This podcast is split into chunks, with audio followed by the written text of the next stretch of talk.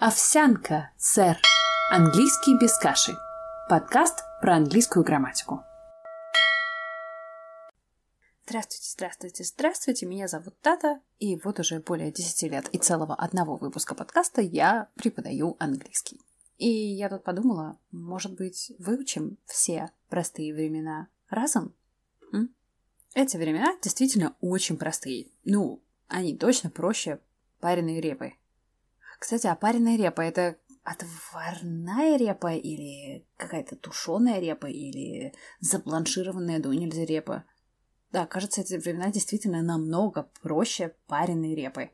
Сразу скажу вам, что есть один замечательный ресурс, где вы можете посмотреть на таблицу с этими временами. И вообще этот ресурс я вам горячо и от всей души рекомендую. Это серия передач, которая выходила несколько лет назад по телеканалу «Культура». Вел эту программу переводчик, синхронист э, и очень талантливый и харизматичный преподаватель Дмитрий Петров.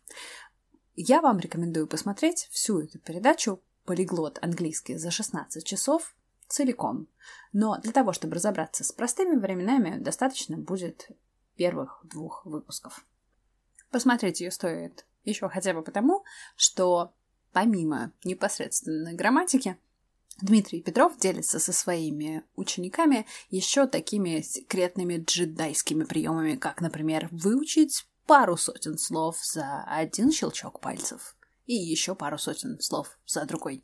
Поэтому, если вам интересны джедайские приемы, то прошу туда. А мы пока продолжим. Итак, настоящее простое время.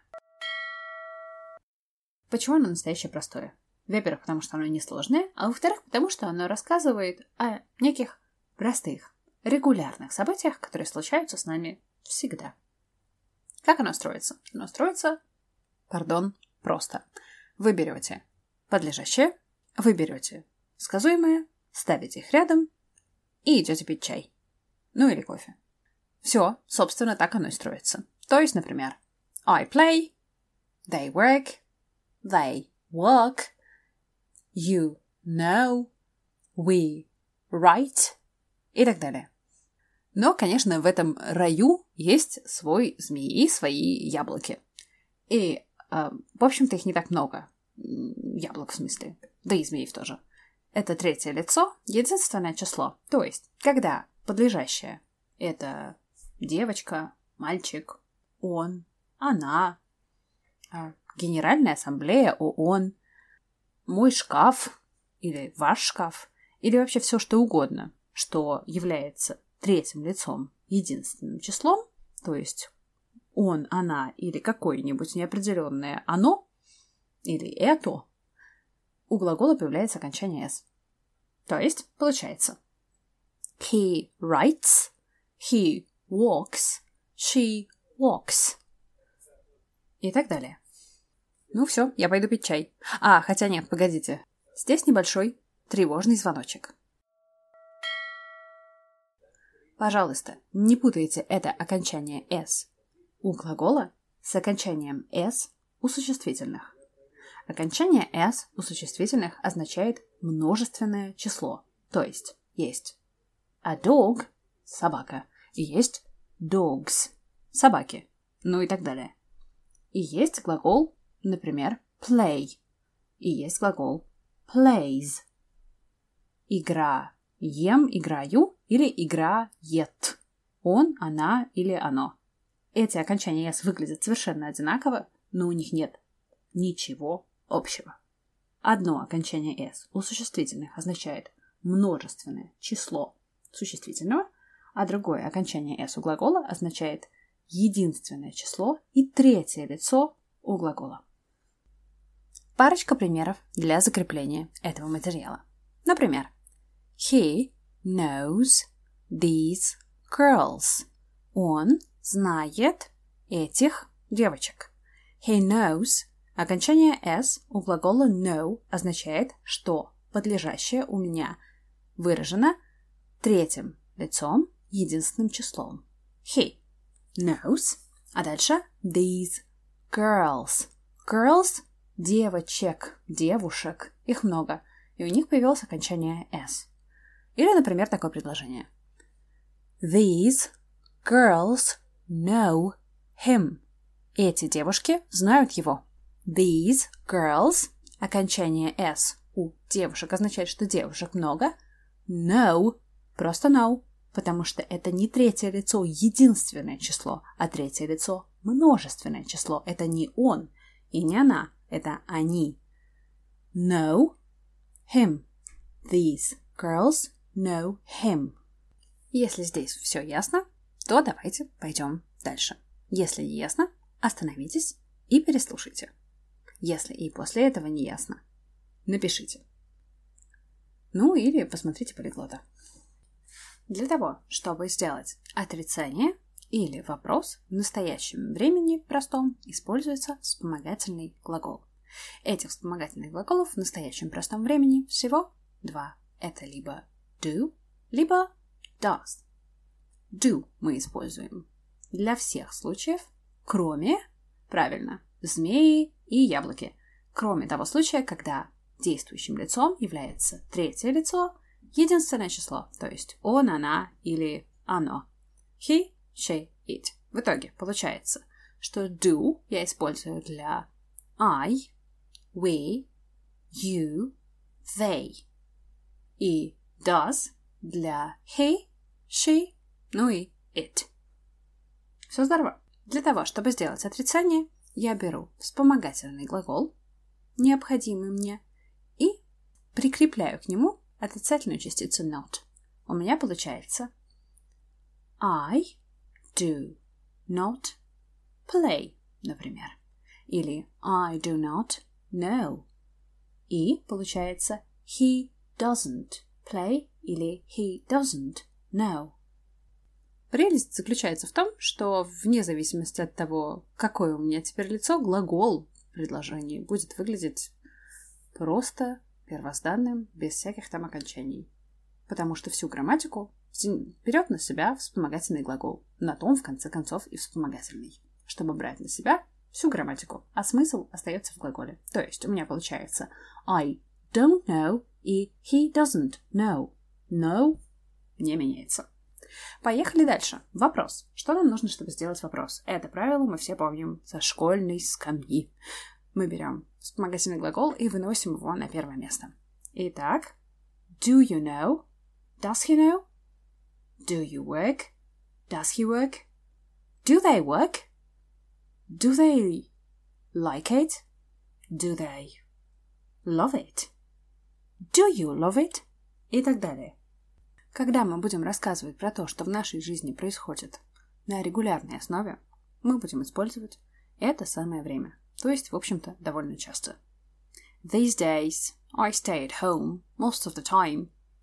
I talk to my friends. I read some books. I cook at least three times a day. And I spend a lot of time with my family. В этом отрывке я использовала только простое настоящее время. И рассказывала вам о том, как проходят мои дни. Так мы делаем всегда. Но, разумеется, одним только настоящим временем обойтись не получится.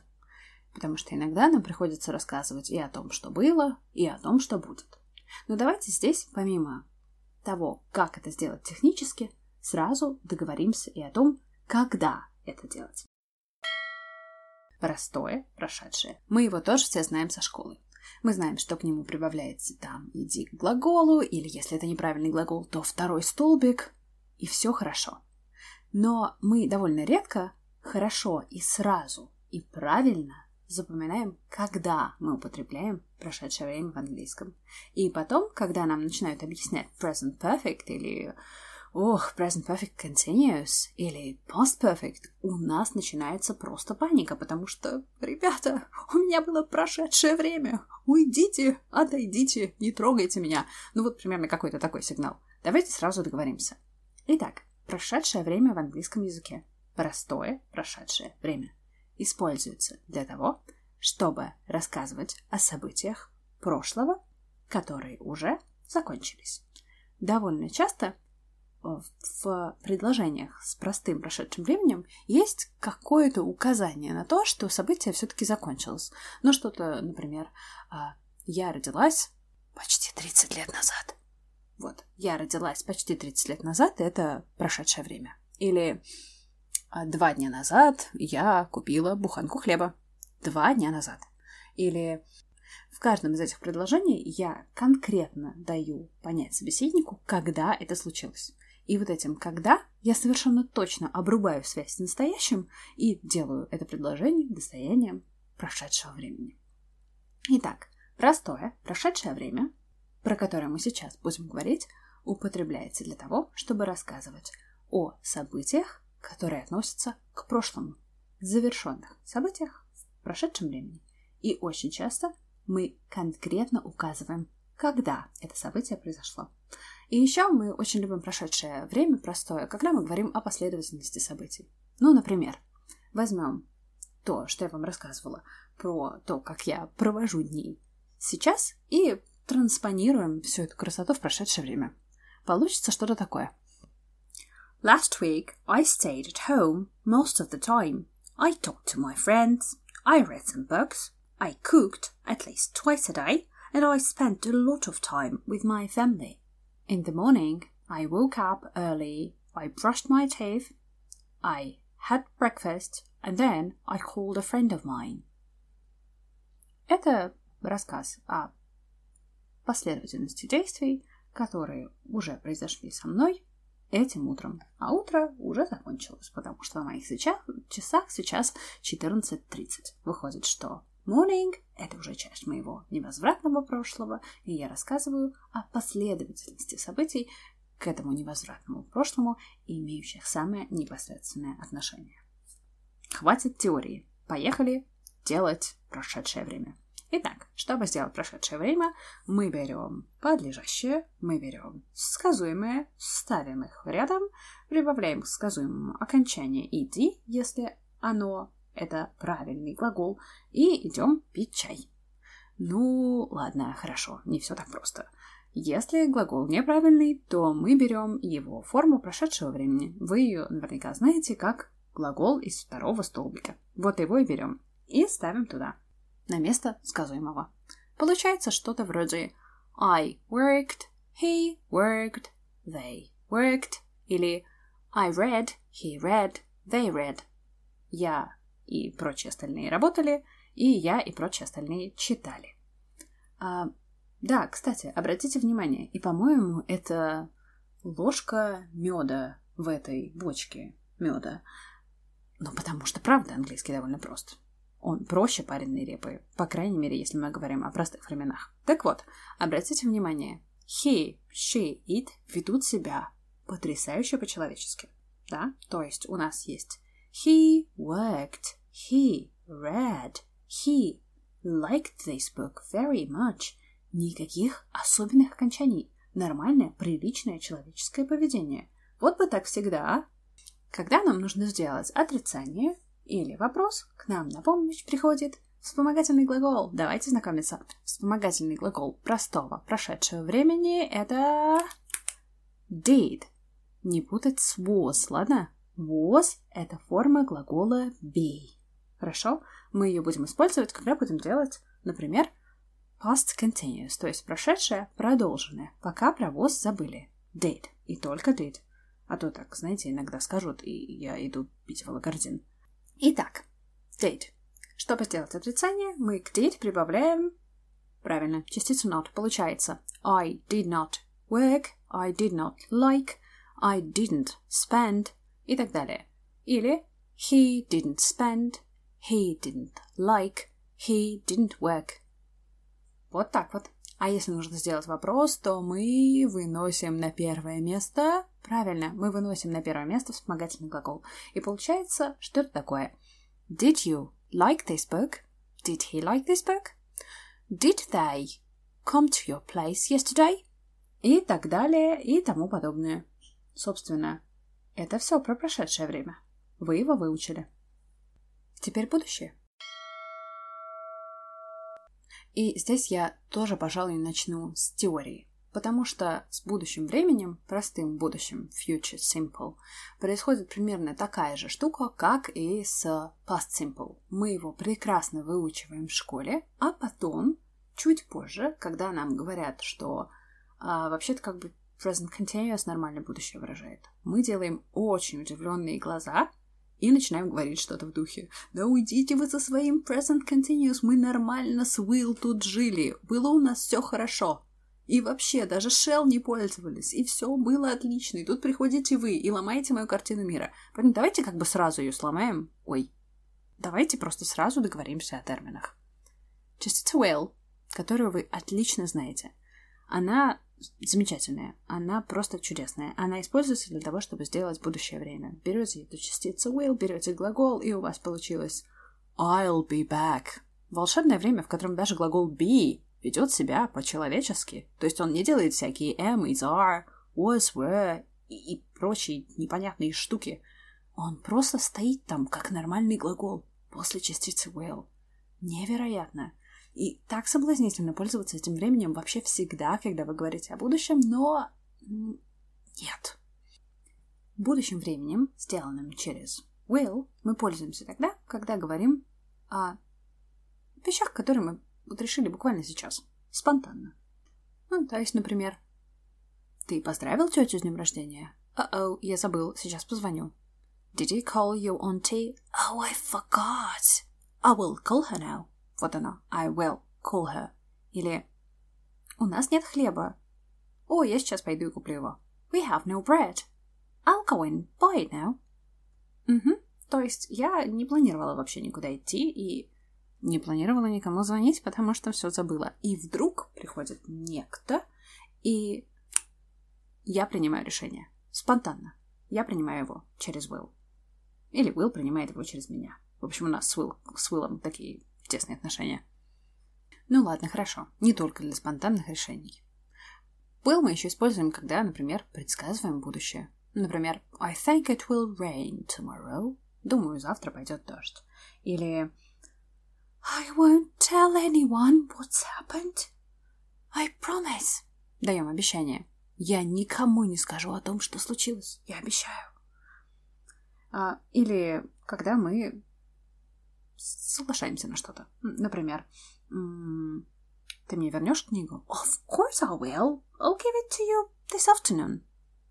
Конечно, верну. Верну тебе сегодня днем. А, ну, или, например, когда мы просим кого-то сделать что-то, мы тоже пользуемся will. Например, Will you please be quiet? А ты можешь чуть-чуть потише быть? Или Will you please shut the door? Ты не закроешь, пожалуйста, дверь? Мы с вами про will поговорим подробно и отдельно. И про то, когда это все-таки will, а когда это не will, а другие способы выражать будущее время. Пока мы сейчас займемся с вами технологии образования будущего времени, но я прошу вас завязать узелочек на память. Когда вы говорите о чем-то спланированном, то есть, например, этим летом моя подруга выходит замуж, или а, завтра я буду разговаривать со своими друзьями из Мексики. Это запланированные вещи. Мы не используем will, а используем другие времена и другие формы. Поговорим о них чуть-чуть позже буквально в следующем подкасте. Итак, как мы делаем будущее с will? Мы делаем его очень просто. Мы берем подлежащее, мы ставим will вне зависимости от лица и числа, и мы ставим сказуемое. Получается I will tell, I will come, I will be, he will come, he will tell, they will be. Все. Когда нам нужно сделать отрицание, will превращается в won't. Не путать с want, хотеть. Won't. Произносится иначе, пишется иначе. А, или вы можете писать will not. Главное не путать с won't. Итак, получается I won't say, I won't come. He won't be, he won't say, he won't help me. И так далее, и тому подобное. Когда вам нужно сделать вопрос, вы делаете то же самое, что всегда. Вспомогательный глагол, в нашем случае это частица will, вы носите на первое место. Получается Will you come to my place tomorrow? Will you please shut the window? Will you help me? Will he help us? И так далее, и тому подобное. Кажется, здесь уже можно и заканчивать, но есть еще одна небольшая деталь, которую хочется осветить прямо сейчас и прямо здесь. Это shall. Shall, как вы уже отлично знаете, не употребляется в современном английском для того, чтобы делать формы будущего времени. Он ушел в другой домен и стал модальным глаголом. Этот модальный глагол мы используем для того, чтобы что-то предложить. Ну, например, Shall I shut the window? Мне закрыть окно? Или Shall we go? Может, пойдем? Или What shall we do? А что нам делать? Вы задаете вопрос и либо делаете предложение, э, либо спрашиваете, а что же делать вам? Довольно вежливый, хороший, очень удобный глагол. Можно, например, его сравнить с will. Получается shall I shut the door и will you shut the door. Shall I shut the door? Мне закрыть или shall we shut the door? И will. Will you shut the door? Если вам пока трудно удержать в голове информацию про shall, вы можете ее там не удерживать. Главное, давайте пройдемся еще раз по тем вещам, о которых мы говорили сегодня. Итак, сегодня мы рассмотрели все три простых времени. Настоящее, прошедшее и будущее. Итого, настоящее. Мы берем подлежащее и сказуемое и просто ставим их рядом. Если это третье лицо, у сказуемого появляется s на конце. Третье лицо – единственное число. Вспомогательный глагол настоящего времени – это либо do для всех, кроме третьего лица единственного числа does. Do или does. Прошедшее время – это окончание ed у глагола или его форма прошедшего времени, если этот глагол неправильный. Советую вам учить сразу все три столбика, то есть настоящее, прошедшее время и причастие. Вы наверняка со школы знаете его как третью форму глагола. Так вот, вот ее самую тоже сразу учить. Так правда удобней. Итого, прошедшее время – это либо иди, либо форма прошедшего времени для неправильного глагола, вспомогательный глагол прошедшего времени did. Будущее время – это частица will. Мы делаем так. Мы берем подлежащее, ставим между ним и сказуемым частицу will, и у нас все получается. А если нам нужно сделать отрицание, то will превращается в won't или просто will not. В будущем времени прилично себя ведет даже глагол be, и это хорошая новость. Плохая новость – мы не используем будущее тогда, когда говорим о запланированных событиях. Таким образом, мы только что рассмотрели три времени, которые, правда, проще пареной репы. Если кто-нибудь знает рецепты пареной репы, делитесь, присылайте. А я пока пойду посмотрю в Википедии, что такое пареная репа и под каким соусом ее лучше подавать. Всем хорошего дня, небольшое домашнее задание. Попробуйте рассказать про свои рутинные события, про то, что вы делаете постоянно, используя настоящее простое время. Напишите предложений 10. А потом попробуйте все это перевести как бы в прошедшее время, транспонировать. И получится у вас история о том, что вы делали регулярно, например, два года назад, или неделю назад, или месяц назад. Потом попробуйте прокрутить ту же самую историю для... В качестве дополнительной практики советую вам посмотреть шоу «Полиглот». У него есть очень сейчас удобный и хороший сайт с дополнительными материалами, которые тоже могут быть вам полезны.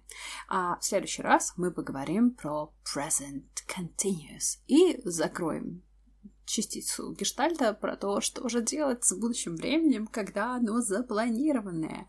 До встречи в следующем выпуске. Хорошего дня и удачи!